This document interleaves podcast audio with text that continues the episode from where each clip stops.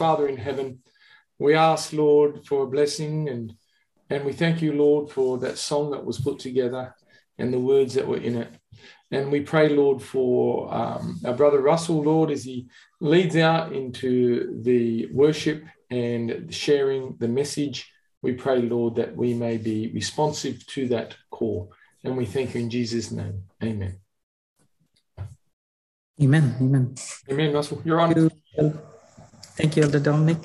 It's been a while I've been here, but just want to thank you for the opportunity. Thank you, Danielle, for the invitation. And it's been, I mean, I've mentioned earlier, I've seen some of your videos on your channel, and it's been really nice to see the new front of the church. And I was like, oh, that looks so good. And all the different videos have been coming out, and that's really good. You guys have been doing an excellent work there. So just want to, I've not got a chance to actually come to Concord, but yeah, look forward to it when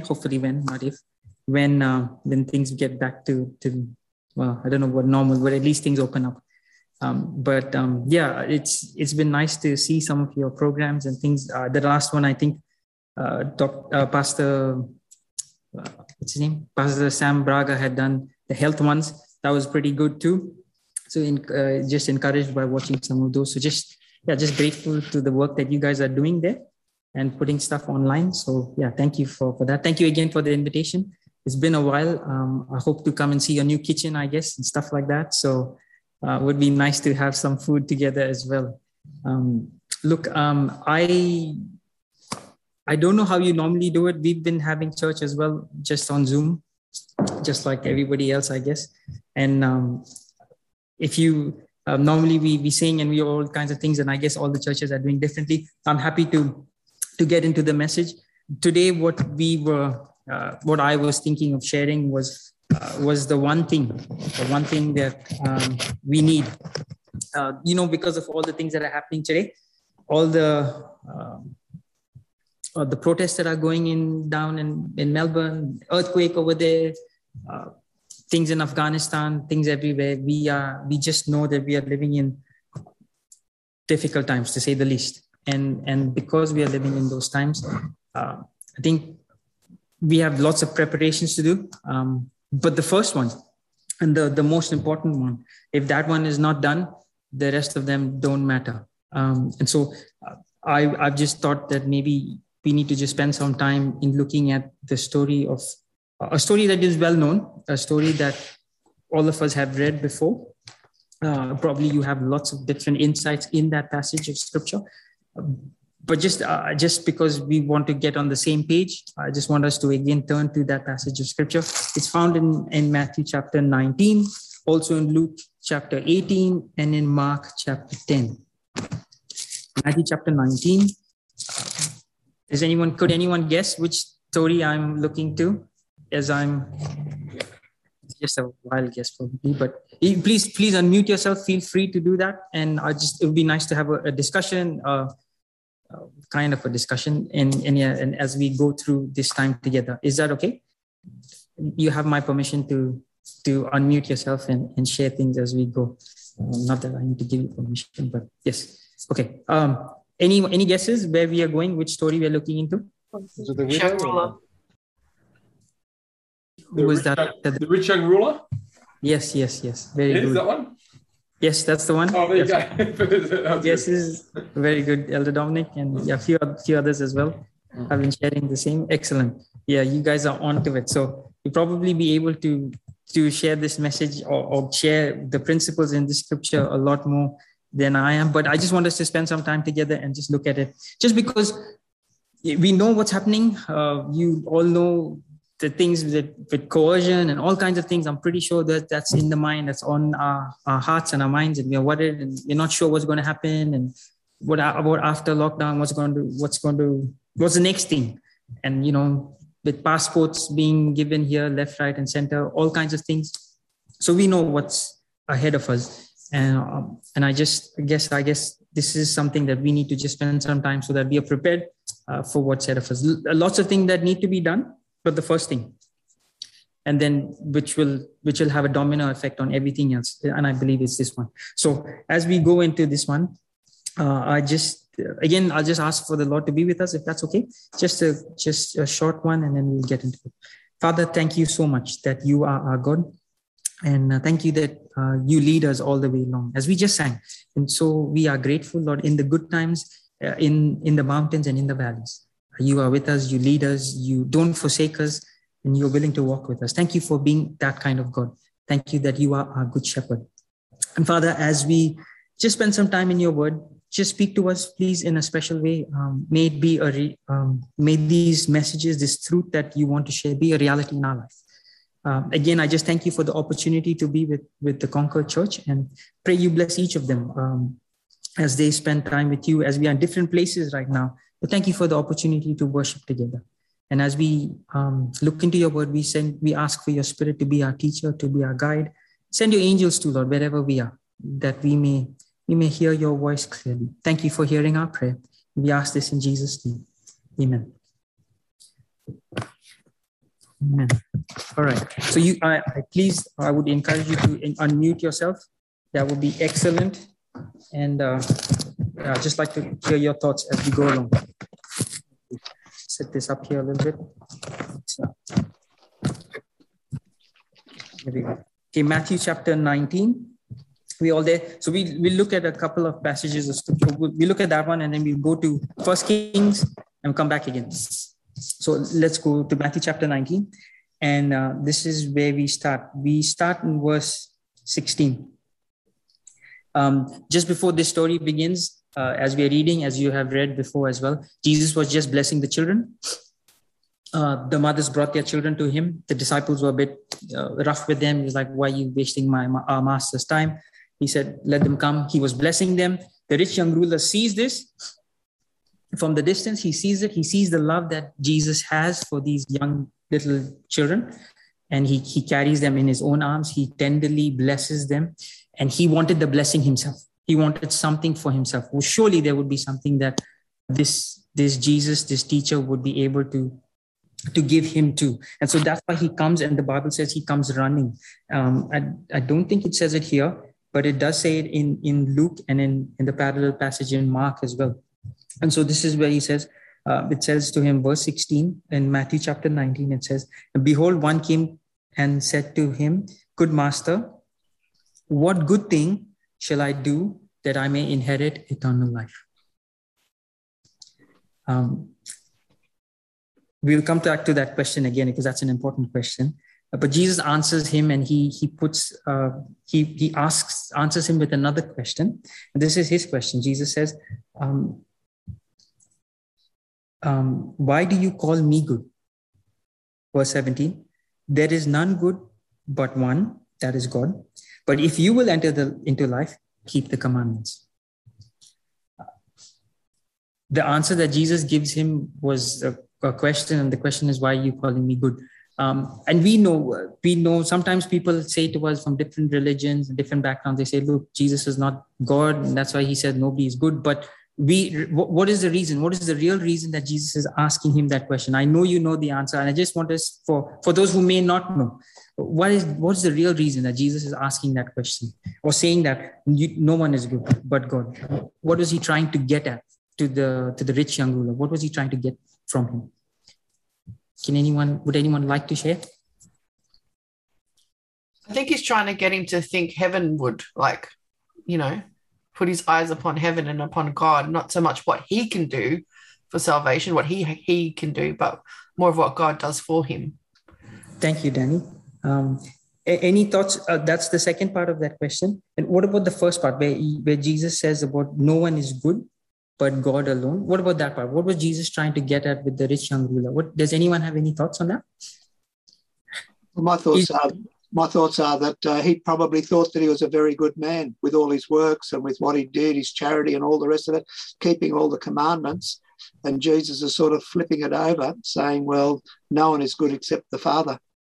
Okay, excellent. Thank you. Yes, very good. Any other thoughts? Thank you. I think Jesus wanted the rich young ruler to acknowledge the fact that Jesus was God. Yeah. And so he wanted excellent, thank you. Is that Paul? Yeah. And I think Jesus was trying to get to him, like, who are you talking to? Are you just talking to just a teacher, good master, just a master or teacher? Or is this, you see someone more in me? And I think Jesus was trying to get him to recognize that there's nobody good but God. There is a fact. And do you see that this is the Son of God standing here before you? Do you recognize him as such?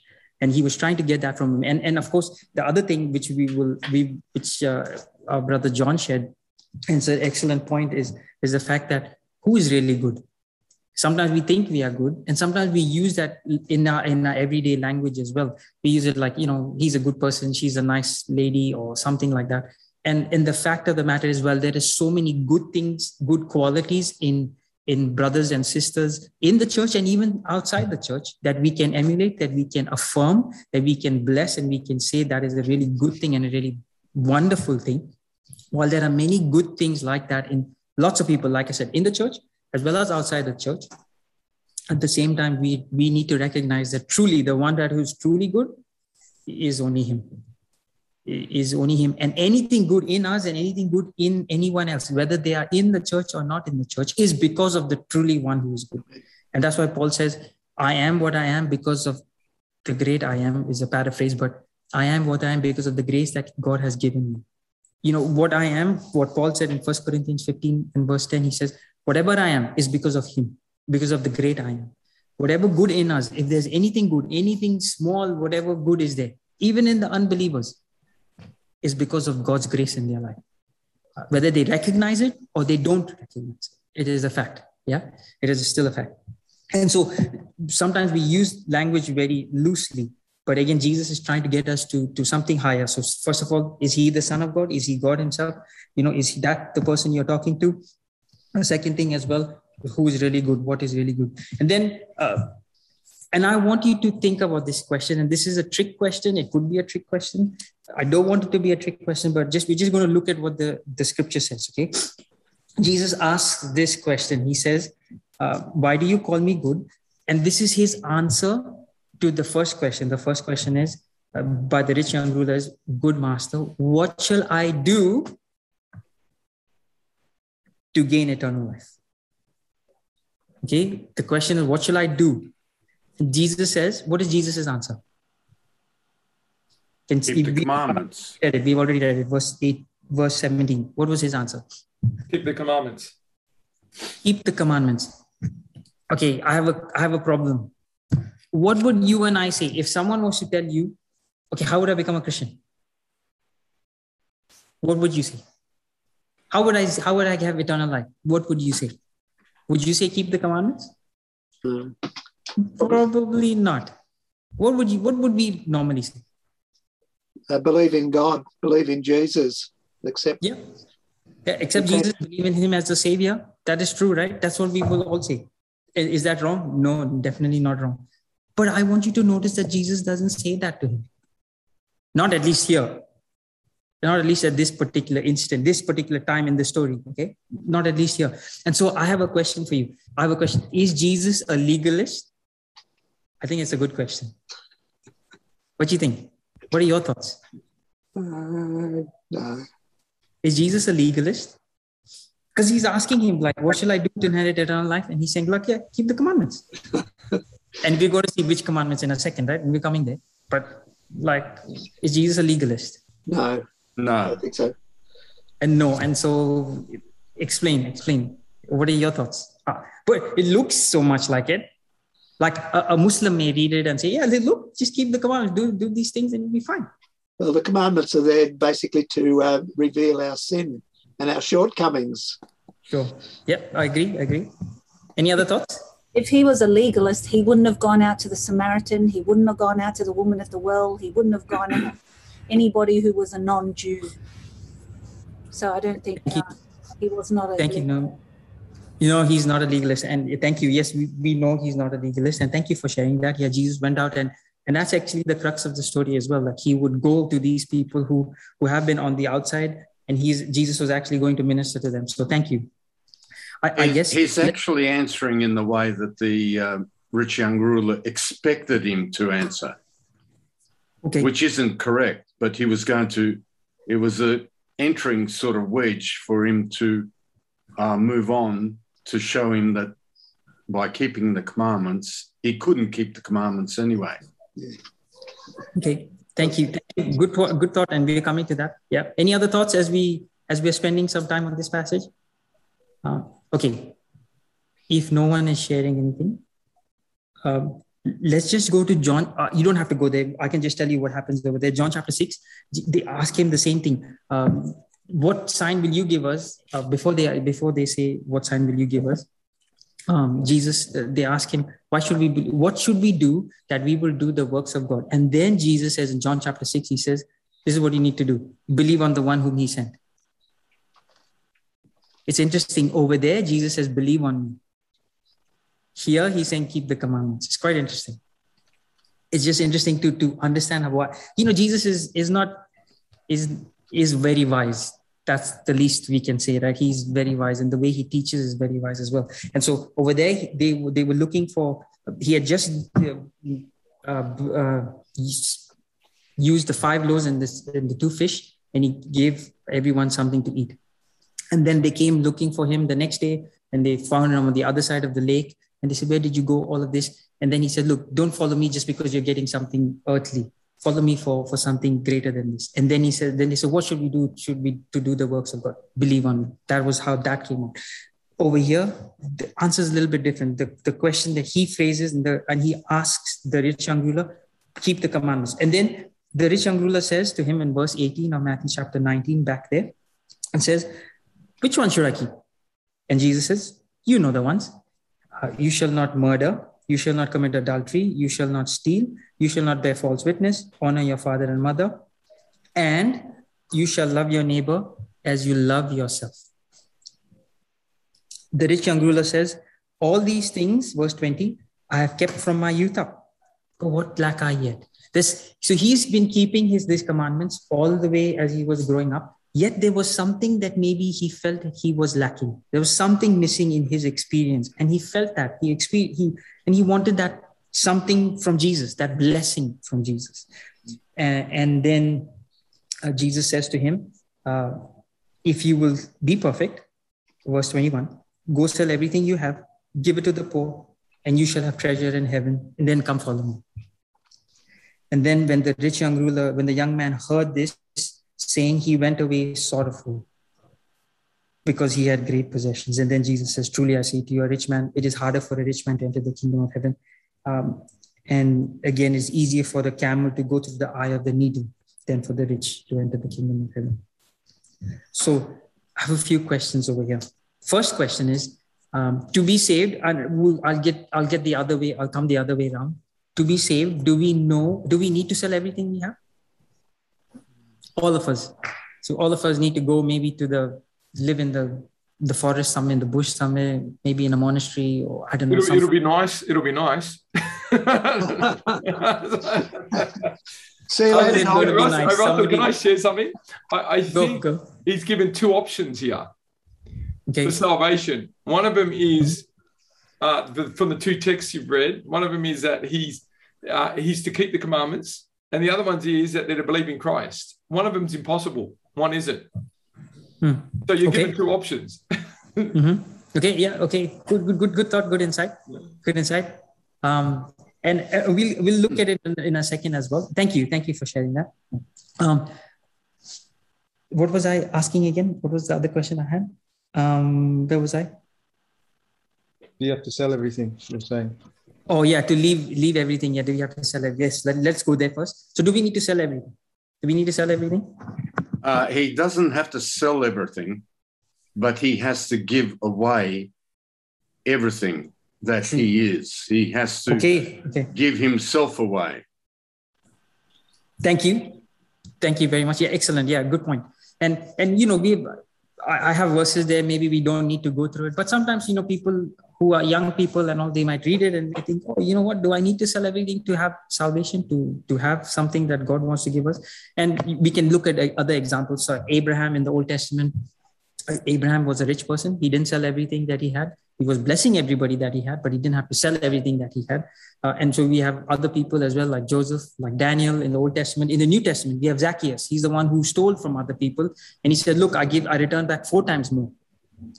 then I'm sold. But he didn't sell everything. He didn't give everything. And Jesus never required it of him as well. And you will see many other passages in scripture, like in Thessalonians and Ephesians, where it talks about, God is saying, live a quiet life, work, serve yourself, and work to provide for yourself.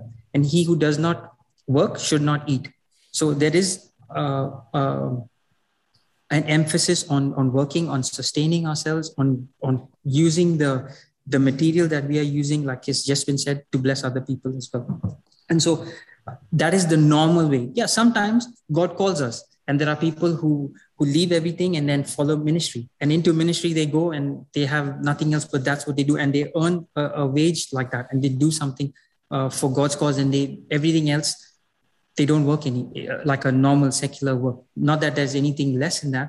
Many times, and you find this in the spirit of prophecy as well, many times it requires more grace from God to live a Christian in a normal working place than to be a minister. She says that, you need more grace, more of the Spirit of God to live a Christian life, just as a normal mechanic, as a normal whatever we are doing normally. We need more grace, more of the Spirit to live a Christian life that way than to live as a missionary.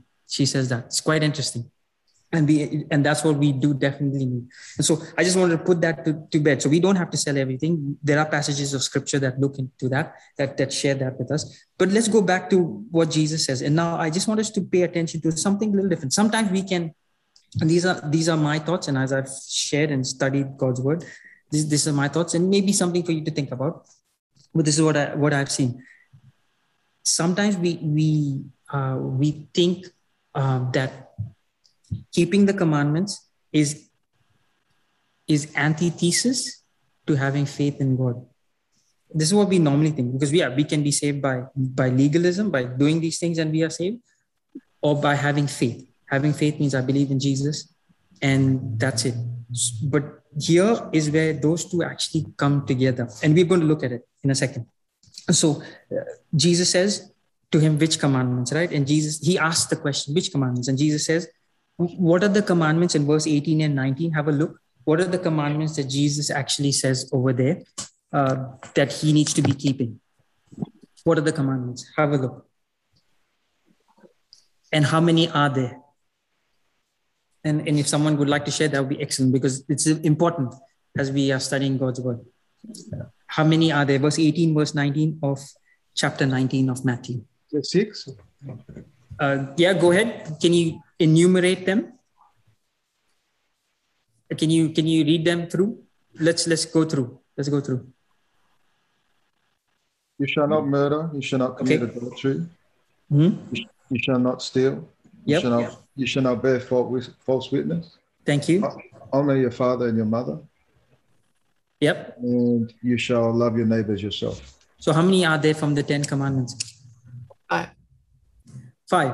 And then the last one, which Josh just read, was you shall love your neighbor as you love yourself. Remember, those were the two great commandments. Remember, what were the two great commandments? Matthew chapter 22, actually. You can go just a couple of pages to the right. 22, yes, which is the two great commandments. Matthew chapter 22, verse 36, Master, which is the great commandment in the law? If you are there, Jesus says, verse 37, you shall love the Lord your God with all your heart, with all your soul, with all your mind, with all your strength. This is the first and great commandment, verse 39. Second is like this, you shall love your neighbor as you love yourself. On these two commandments hang all the law and the prophets. So what Jesus was saying, the last one which you were saying, you shall love your neighbor as yourself, was enumerated or was amplified by those 5 commandments that we just read. Is that correct? Would that make sense? Would that be fair? That would be a fair thing to say. Yes. Josh read 5. You shall not kill, commit adultery, bear false witness, steal, and honor father and mother. Which is the one is missing? Covet. Do not covet. Yeah. It's interesting. It's so interesting that Jesus left that out on purpose. How interesting is that? He enumerated all of them. Does Jesus know all the 10 commandments? I'm sure he knows all the 10 commandments. He's a little boy. He would have memorized this straight as a kid. all of the Jews knew those 10 commandments. He gives him just 5. And he says, love your neighbor as you love yourself. And then the rich young ruler says, oh yeah, I've done all of this all my life. He still didn't get it. He still missed that one. He still didn't click in his head that, no, you know what? Maybe I haven't. And that's why Jesus asks of him that treasure, that idol. And then he says, go sell everything. If you will be perfect, go sell everything. And in another passage, in Mark chapter 10, verse 21, Jesus, the Bible says this. He says, Jesus looked at him and loved him. And he said, one thing you lack, just one thing. And you know, when Jesus tells us stuff, when Jesus brings things to our mind, he looks at us with love and he tells us what is that one thing that is lacking in our journey, in our experience. And that one thing can cost us everything. And that one thing, he says to him, it was that one thing, right? What was that one thing? That one thing for him was his idol, his God, was his position, was his possessions. And that's why Jesus says, go sell all that you have, give it to the poor, and you will have treasure in heaven. And then the treasure, the real treasure, come follow me. That's the treasure. That's the thing that he missed.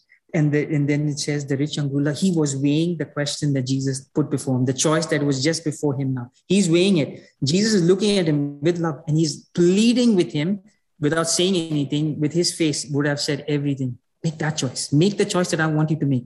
Sell everything. Come, follow me. Make that choice. And then the Bible says, sadly, he goes away sad. He goes away because he had lots of possessions. His name was quite good amongst his community. And that's what he missed. You know, and I want you to turn in your Bibles to Philippians. I want you to see this because sometimes we can think we have checked the boxes. Sometimes we come to church. We come to church on the right day. We give tithe, we give offerings, we do this, we do that. I preach, I sing, I don't know, I help the poor. But I just want us to look at Philippians. Okay? I want us to go to Philippians chapter 3. This is Paul. Paul speaking and sharing his own experience. And he's saying in verse 4, Philippians chapter 3, verse 4, this is what it says. Paul says, if any man thinks that he has something to boast, I even have so much more to boast. And verse 5, I was circumcised on the 8th day of the stock of Israel, of the tribe of Benjamin, Hebrew of Hebrews, as touching the law of Pharisee, concerning zeal, persecuting the church, He keeps going. But I want you to pay attention to the end of verse 5. It says over there, as touching the law. On the outside, he is touching. It just touches. It doesn't come on the inside. He has done all those lists, all Pharisee of Pharisees, doing all of that. He's just barely touched the law, just barely touched. It's not coming. The rich young ruler, exactly the same thing. On the outside, he was doing everything, but it has not come on the inside. Because the last one, the one which you keep to see, he missed it. And then he says, okay, this is it. You shall not covet. Because if you really cared for other people, yeah, you would bless other people. Let me show you that from First Kings as well. First Kings chapter 8. This is the story. I'd like you to go there and like you to see it for yourself. First Kings chapter 8.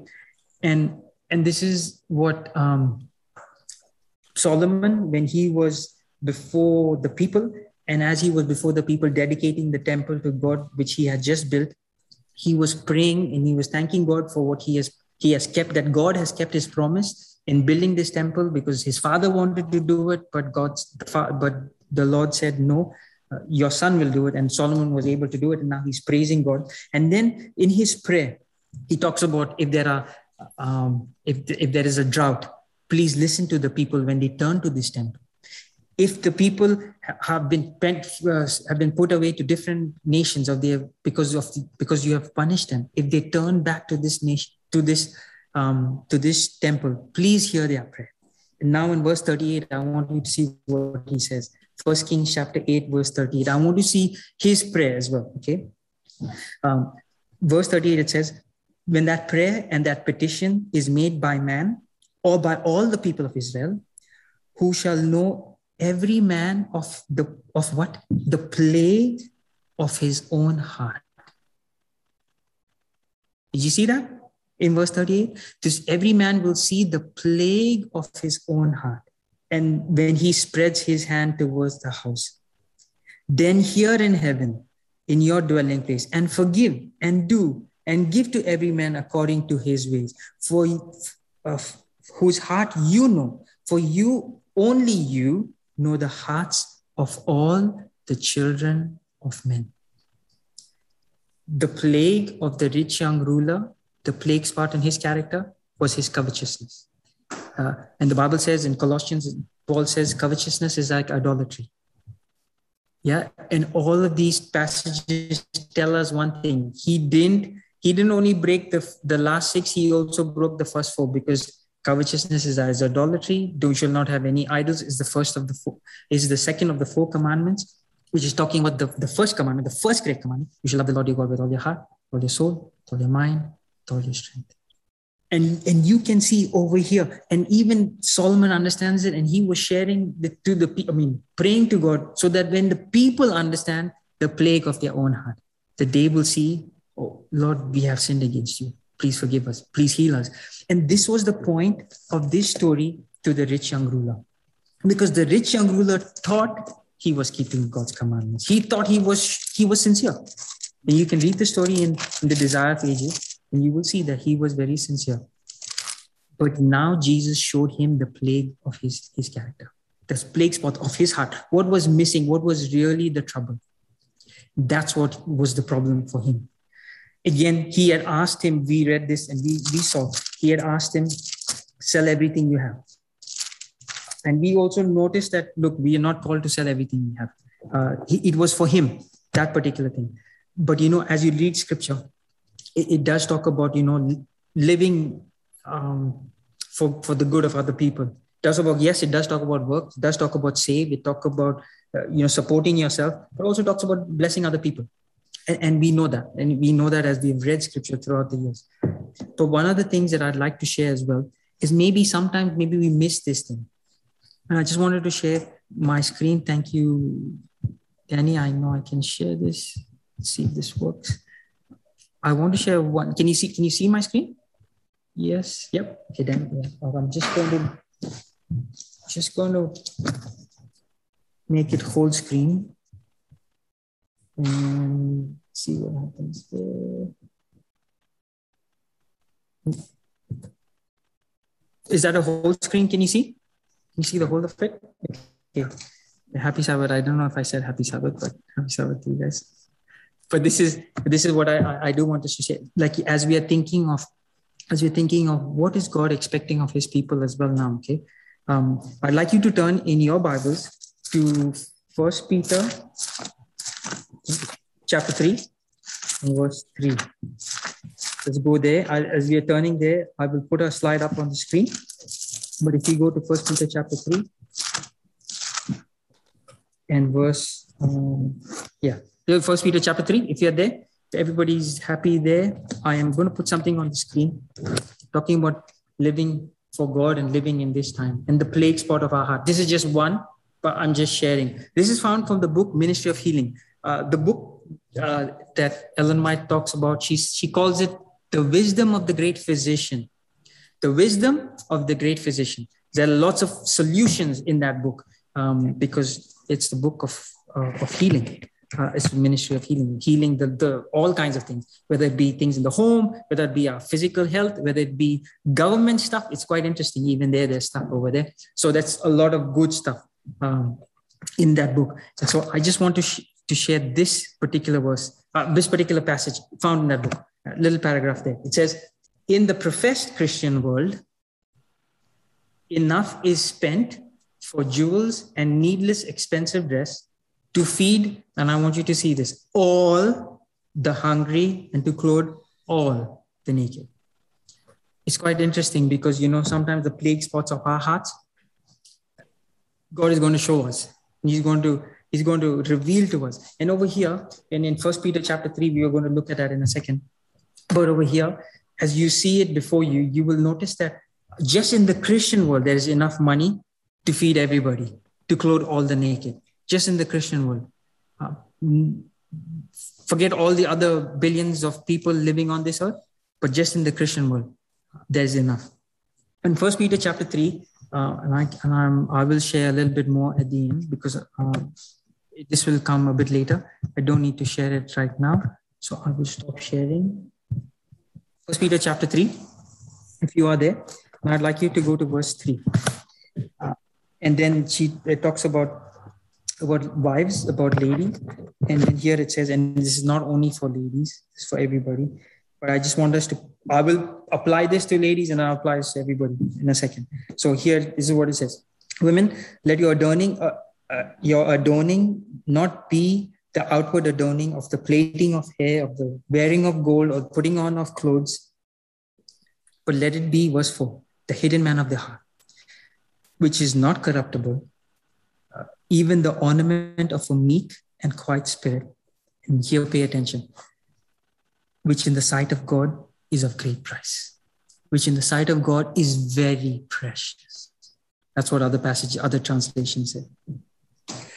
And I just want us to just pay attention to that because, you know, I've read that many, many times, but recently I listened to a pastor called John Piper. Some of you may have heard of him. Some of you have listened to him. What he shared was so powerful. And I just thought, wow. And he just shared this. He was just look at what is precious to God. Look at what is of great price to him. The one who owns the universe, the King of Kings, the Lord of Lords, the one who says, who speaks and it is, who commands and it stands forth. The one who can say, if I was hungry, I would not ask you. I would have just all the cattle on the 1,000 hills is mine. All the gold and the silver is mine. That's the one who is saying this. Your adorning, let it not be the plaiting of hair, the wearing of gold, of all putting of clothes, but let it be the hidden man of the heart. And that hidden man of the heart is precious to the King of the universe, is precious to the one who owns everything. That is precious to him. The one who owns everything still has something more precious that he values than the whole world that he has made. That's what that passage of scripture is saying. And we have missed that. And I don't know how we've missed that, but I have missed that. I have read that many times. I've gone through it. I just skimmed and gone through it, and we have missed it so badly. And the reason I want to bring that up, not only for women, because this appears to goes to all of us, because we use our money so maybe wrongly. And this is just one way, okay? This is just one thing, one way, because there are lots of other things, commandments that we are not keeping. Okay, and we want to talk about keeping the commandments, okay? Because talking about covetousness over here, sometimes we have been blessed with so many blessings and we use the blessings on ourselves instead of blessing other people. That's just one, okay? I'm just giving one. But this is one that is important. It's one that is brought out very clearly. And so what I want to want us to take from it and to spend time from it is like, what is our God? What is really our idol? Where is it that we are making that, you know, making that decision? Oh, should I not? Should I give everything? Or can I hold back a little and have a little of this world as well as be able to have heaven as well? Because that was the rich young ruler's thought. He went away sad, finally realizing I can't have both, but I'd rather have the thing that I do have rather than have the treasure of heaven. In fact, Jesus himself. What I do want us to understand is this. When Jesus says, keep the commandments, he means it. And he means that the only way you can enter the kingdom of heaven when you keep the commandments. It is true, but it is only true when we are converted. When the idols of our heart is put all before him and says, Lord, this is what I am, do something. Because I can't do it. I can't love you with all my heart, with all my soul, with all my mind, with all my strength. And I definitely don't love my neighbor as I love myself. Do something. When we come to that point, then we are in a converted state. Then we know we need something. And when we come to Jesus and say, Lord, do something. And because you said you can create a new heart in me, and you said in Ezekiel 36, I'll give you a new heart. I'll take away the heart of stone, give you a heart of flesh. In Jeremiah, you said, I'll make a new covenant with them. I'll put my laws in their heart. Yeah. When you do that, Lord, now I'm a Christian. Now I am what I am saying I was all along. Please do something, because I cannot do it. We must come to that realization, because if we don't, we are living, you know, last quarter, we did all the covenants, yeah? And many times, and there was a passage in there which I didn't really agree with. One of them, it said, the old covenant is similar to the new covenant, and it's almost the same. I should have had it on the screen. I'm sorry, I don't have it. And it's almost the same. It's just a little bit different. And no. It's completely different. The old covenant says, all that God has said, we will do. The rich young ruler, yeah, all of this I did, not knowing there's a plague in my heart. At Exodus, all the people said, yeah, everything you said three times they say in two passages of scripture, in Exodus 19, Exodus 24, all that you say, Lord, we will do. They were earnest, they were sincere, but they couldn't do. Many times we go about life and think, okay, yeah, Lord, yep, this is what you say to eat, I'll do it. And it is me, and we are not doing it. We are doing certain things, but the underlying things is not done. We still have idols. We still have something that is there. And God has to take away that. That is the point of that passage of scripture. That's the point. So when Jesus says you need to keep the commandments, he means it. But you're not going to be doing it on your own strength. There's no way, because that is what love is. The love of God will keep the commandments of God. It's a fact. There's no other way of salvation. It's only because of Jesus, and you live, and because of your faith in him. Now listen. Because of your faith in him, he lives in you by the Holy Spirit. He does the work. Your faith in him. So this is what the Bible says. If you don't know, you can go to Exodus, Ephesians chapter 3 and verse 17. By faith, Christ dwells in our heart. By faith. That's what the Bible says. Because you believe in Jesus, Christ dwells in our heart by faith. The Holy Spirit comes. That's the next verse. You will see it in Ephesians chapter 3, 17, 18, 19. You will find it there. No problem. Write it down.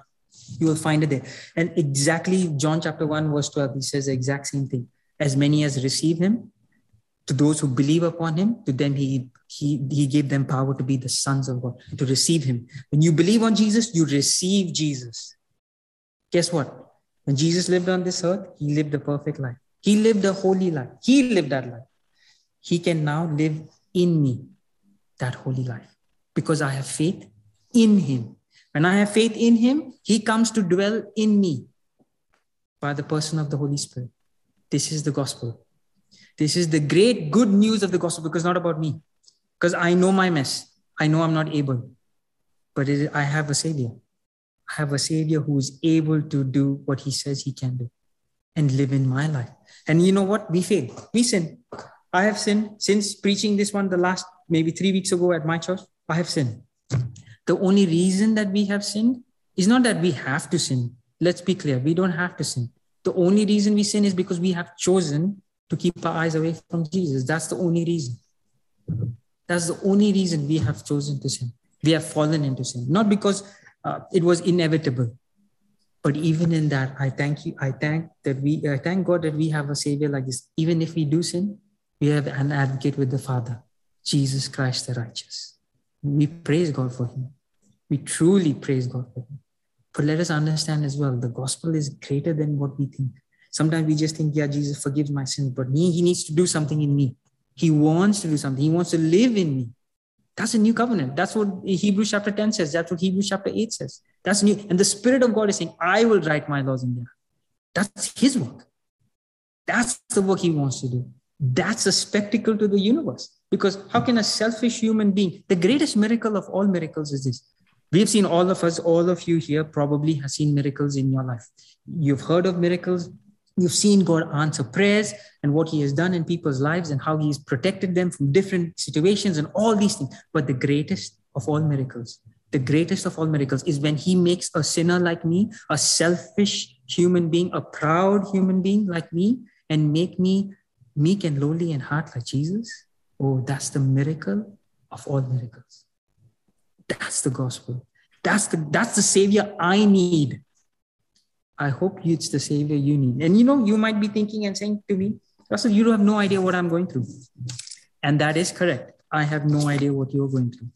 I have no idea what you're going through. You might say like you're struggling with different things in your life, and you have had a bad experience in your life growing up, whatever it is. And that you know, many times because of the experiences in our life, we have what I like to call crutches.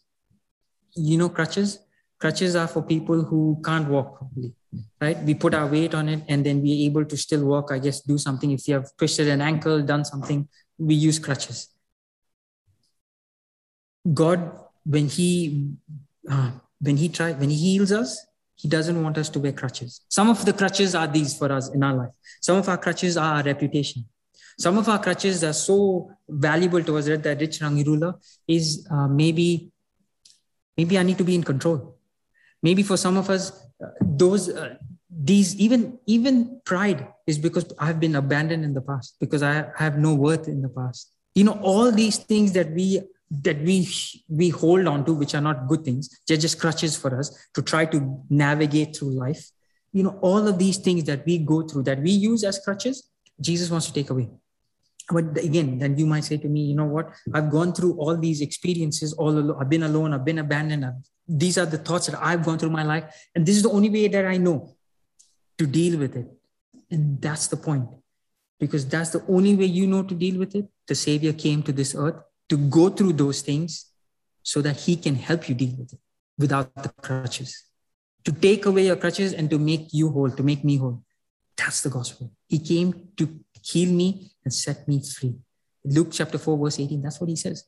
That's why he came. He was to heal the brokenhearted, to set the captives free. That's what he's the purpose of his work. He's quoting Isaiah and he's doing that. And what I do want to share with you is as I share just a little bit and I'm done, I just want to share my screen just because this is something that we miss. You know, when Jesus came to this earth, he came as a man. He was tempted, the Bible says, in all points like as we are, yet without sin. That's what the Bible says. So that he could help us who are suffering when we are tempted.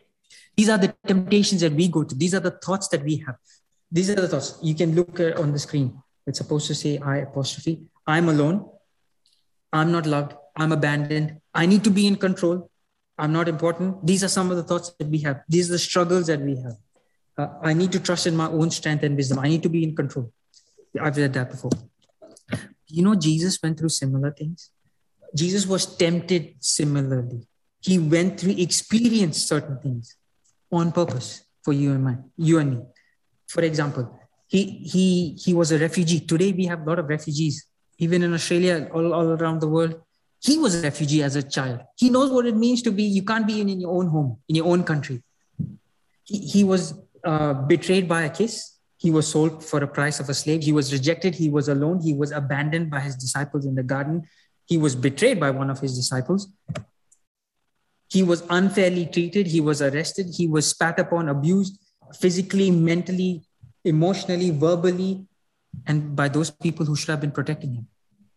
You know, some of us have gone through lots of bad experiences, lots of, even as a kid, and people who should have been blessing us and taking care of us are the ones who have abused us.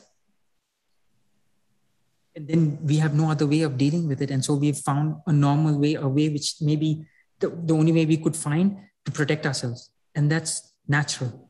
That's fair. But I just want to share, Jesus went through those things on purpose so that he could identify with us. Those on purpose, because it was prophesied 700 years ago, 1,000 years ago. This is what he's going to go through on purpose so that he can identify with us, so that we can give him our heart, so that he can do some healing. Same with the rich young ruler. Maybe he need deeper healing. What about Simon Peter? What healing did he need? Jesus said to him so many times, and Peter said, oh, he was sincere. I will never deny you. Or even if you go to jail, I'll go with you. I'll die with you.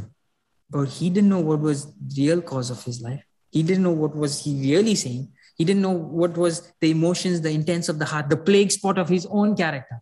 Didn't know. And why that plague spot was there. Here we're talking about why it's there sometimes. Sometimes it's there because of what has happened to us as well in the past.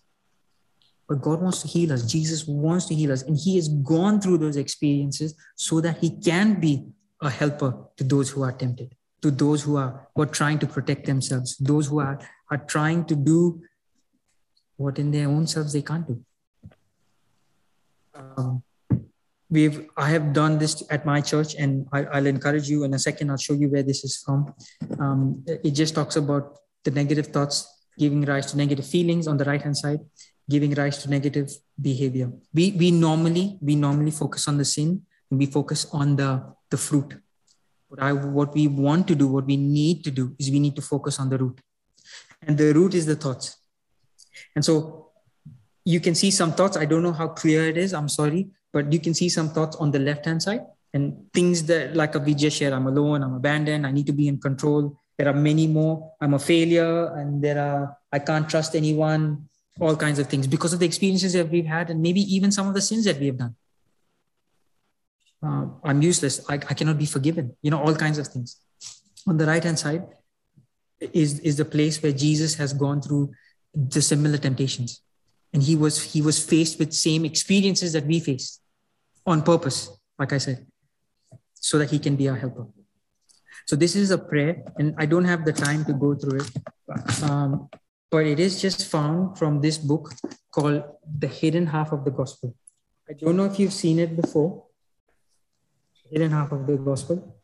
It's by a pastor Paul Koneff. He's a minister. He used to be at Andrews for a little bit. Now he's just moved. He was not ministering at Andrews, but he was teaching that as one of the courses for our MDiv students. And so those taking theology. And so he was sharing this on the healing that God needs to bring in our own heart first to set us free from the root, from the fruit. Because we just focus on the fruit. We need to go to the root. We need to go to the things that are really struggling with us, that we are really struggling with. And so I would really encourage people to go through this book. It's an excellent book. It's something that has been a real blessing for my soul. And just to go through the root of the matter. There are lots of stories that he shares. He just shares through stories and people's lives and how Jesus is suffering, how he's gone through that so that we may receive from him. Why he's gone through it. So I said, receive. We don't make it anything. We receive from him. Remember Ephesians chapter 3, verse 17, John chapter 1, verse 12. We receive from him. We receive from him his purity, his humility, his strength, his courage, his whatever I need, I receive from him. His self-sacrifice, whatever it may be, I receive. I don't make. I have no strength to make, but I receive from him. That's the gospel. That is what the gospel is all about. I love the fact that the burden is not on me. The burden is on a savior who can handle it. He can set me free. He can live in me. That's the gospel. I love it. This is where you can find it. You can see it online. I can send that link to you guys later as well. It won't be a problem. You can find this for yourself. You can look at it. You can study. You can watch it. Spend some time on it. It's such a blessing for me. It has helped me so much. It talks about anger. Talks about all kinds of things. People have been abused physically, sexually, all kinds of mess. And there are stories that he shares and how this has helped people. How this has helped people to recognize that there is a savior who's gone through those same things for them. And then now he wants to give him his healing and he wants to set them free. He wants to live in them. I love it. And I will encourage you, spend the time. I will send the link again, not a problem. Please, there are like 5-6 videos. This was done and what you can see that was done in Heartland, the video that one, but there are the bottom one, which is in red, that's his website. There are a few videos over there. Part 1, Part 2 of, it's called The Hidden Half of the Gospel because we miss the hidden half of the gospel. It's called Straight to the Heart, The Hidden Half of the Gospel. If you go through it, quite a few videos over there, you will be really blessed. You will see how do we deal with judgment, with shame, with guilt, when we deal with those kinds of things. When our own self, because sometimes we feel guilty and we're like, this is hopeless. I'll just do it anyway. But we're looking at the fruit, but the root is hopeless. I've sinned before. I can't be forgiven. Jesus felt that. Jesus was tempted with that. He was tempted with, it's useless. Don't die for these people. What's the point? Look, all the nation that you came for, look, they're not with you. The ones the closest ones to you, all have disappeared. One of them is betraying you with a kiss, and the other one is denying you 3 times with foul language. Why are you doing this? What's the purpose of doing this? It's useless. It's hopeless. He was tempted like you and I are tempted. What a savior. What a savior we have when he can experience what we have experienced as yet be perfect and be our savior to help us. Hebrews chapter 2 verse 18. I would just encourage you, please have a look at that. Spend some time.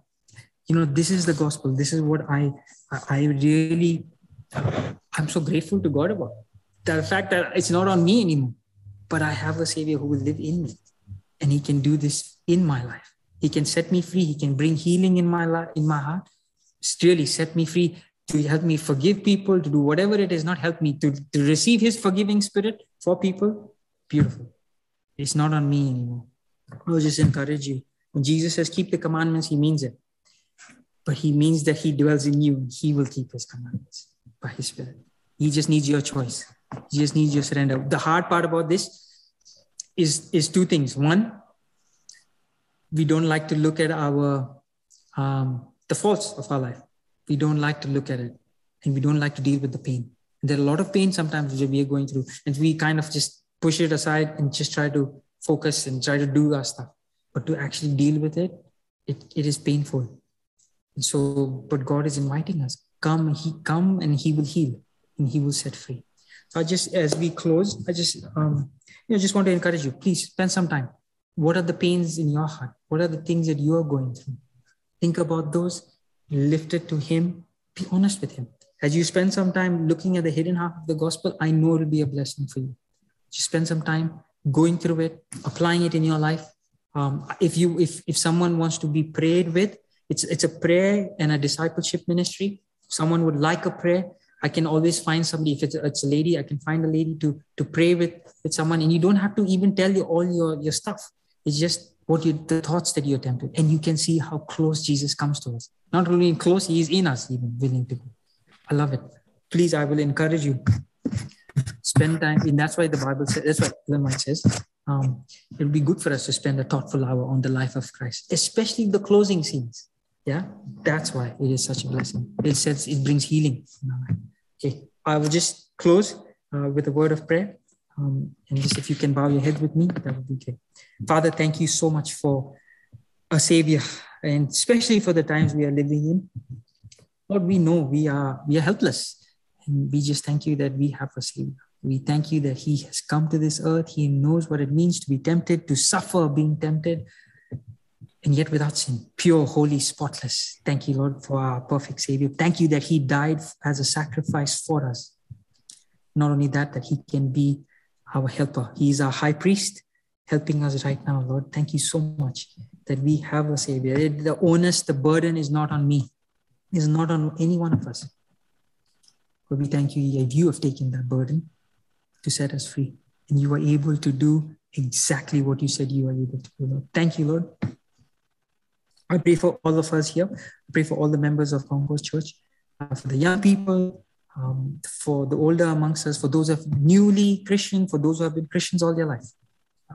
Lord, I just pray that we may truly, truly know a savior like this. Thank you, Lord, that you set us free, that you are so amazing. You're willing to do these things in our heart and in our lives. Please, we give you permission.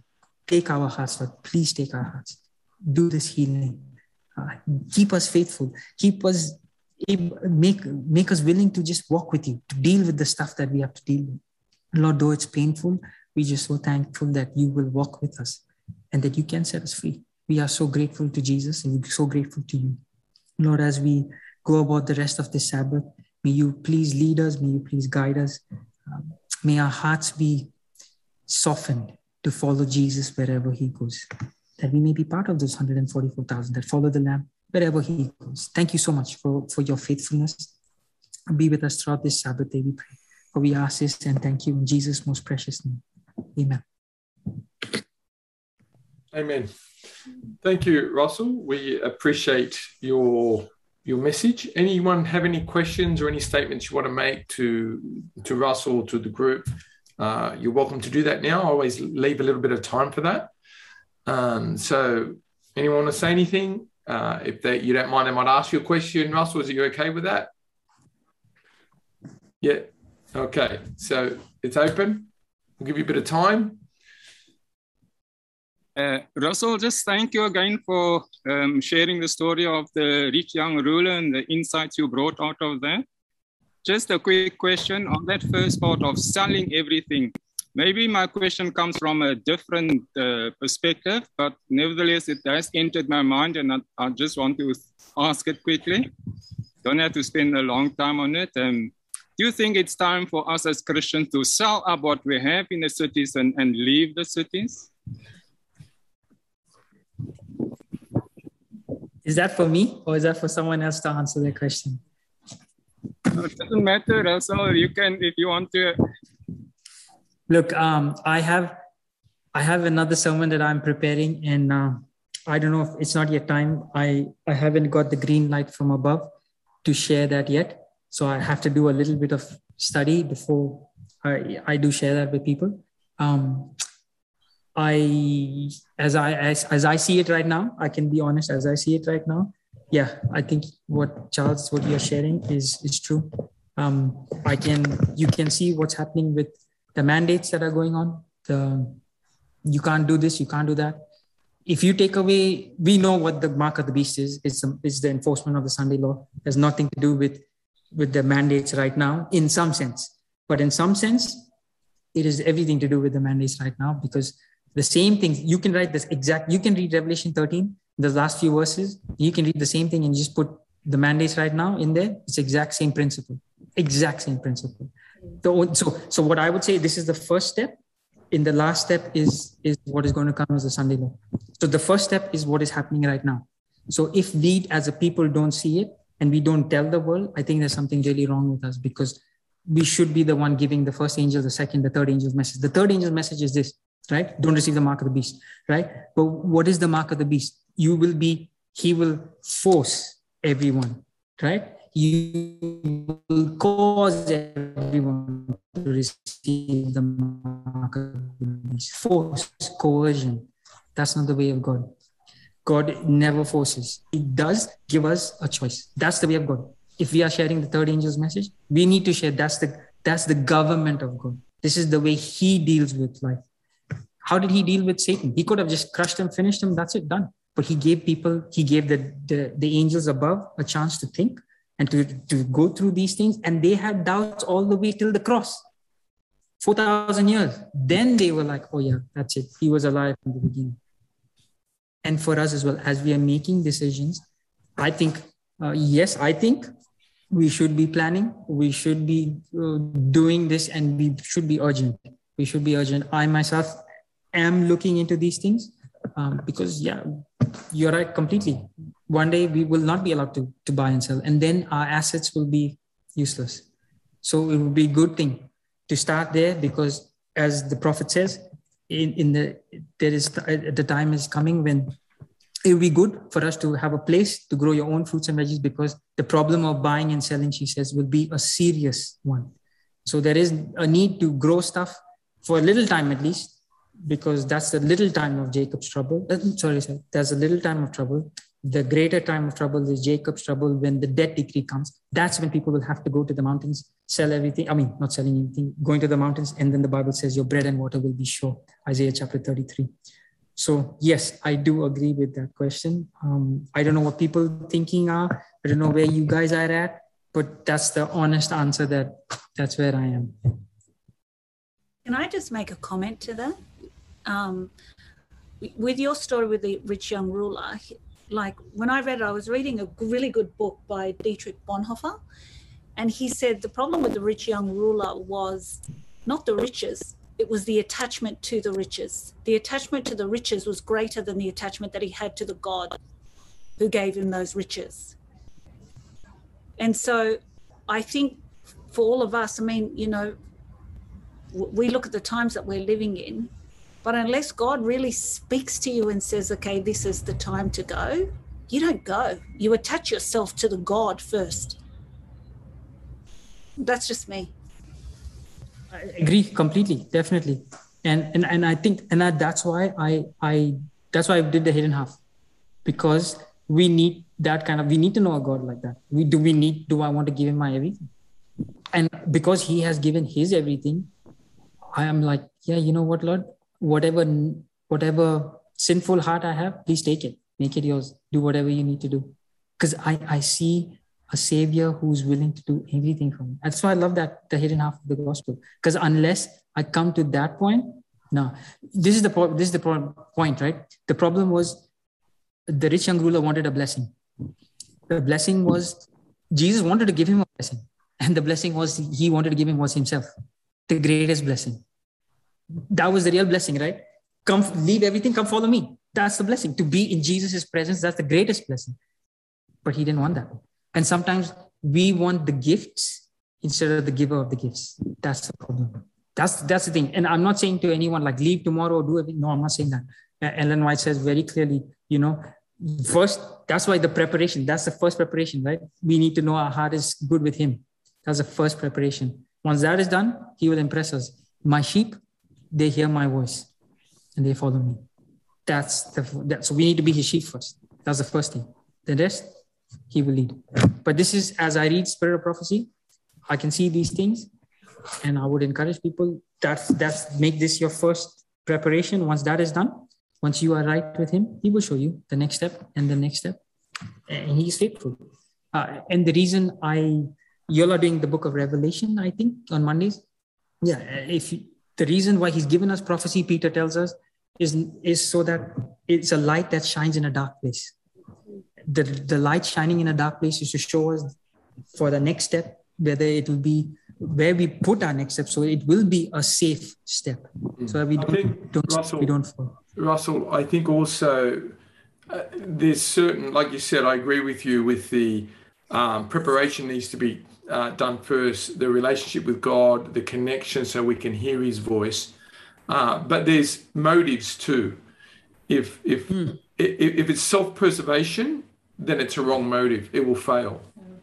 If it's a call of God for a specific reason, and God is personal, he may call someone to do something and another not to, because he knows what work he has for them. Self-preservation is not the right motive.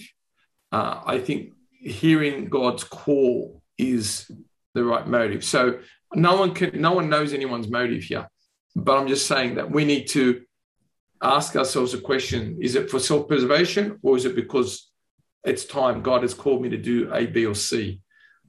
Some people may be martyrs, some people won't. If you look at the apostles, some were martyrs, most of them were actually, but the apostle John wasn't. He was on the Isle of Patmos.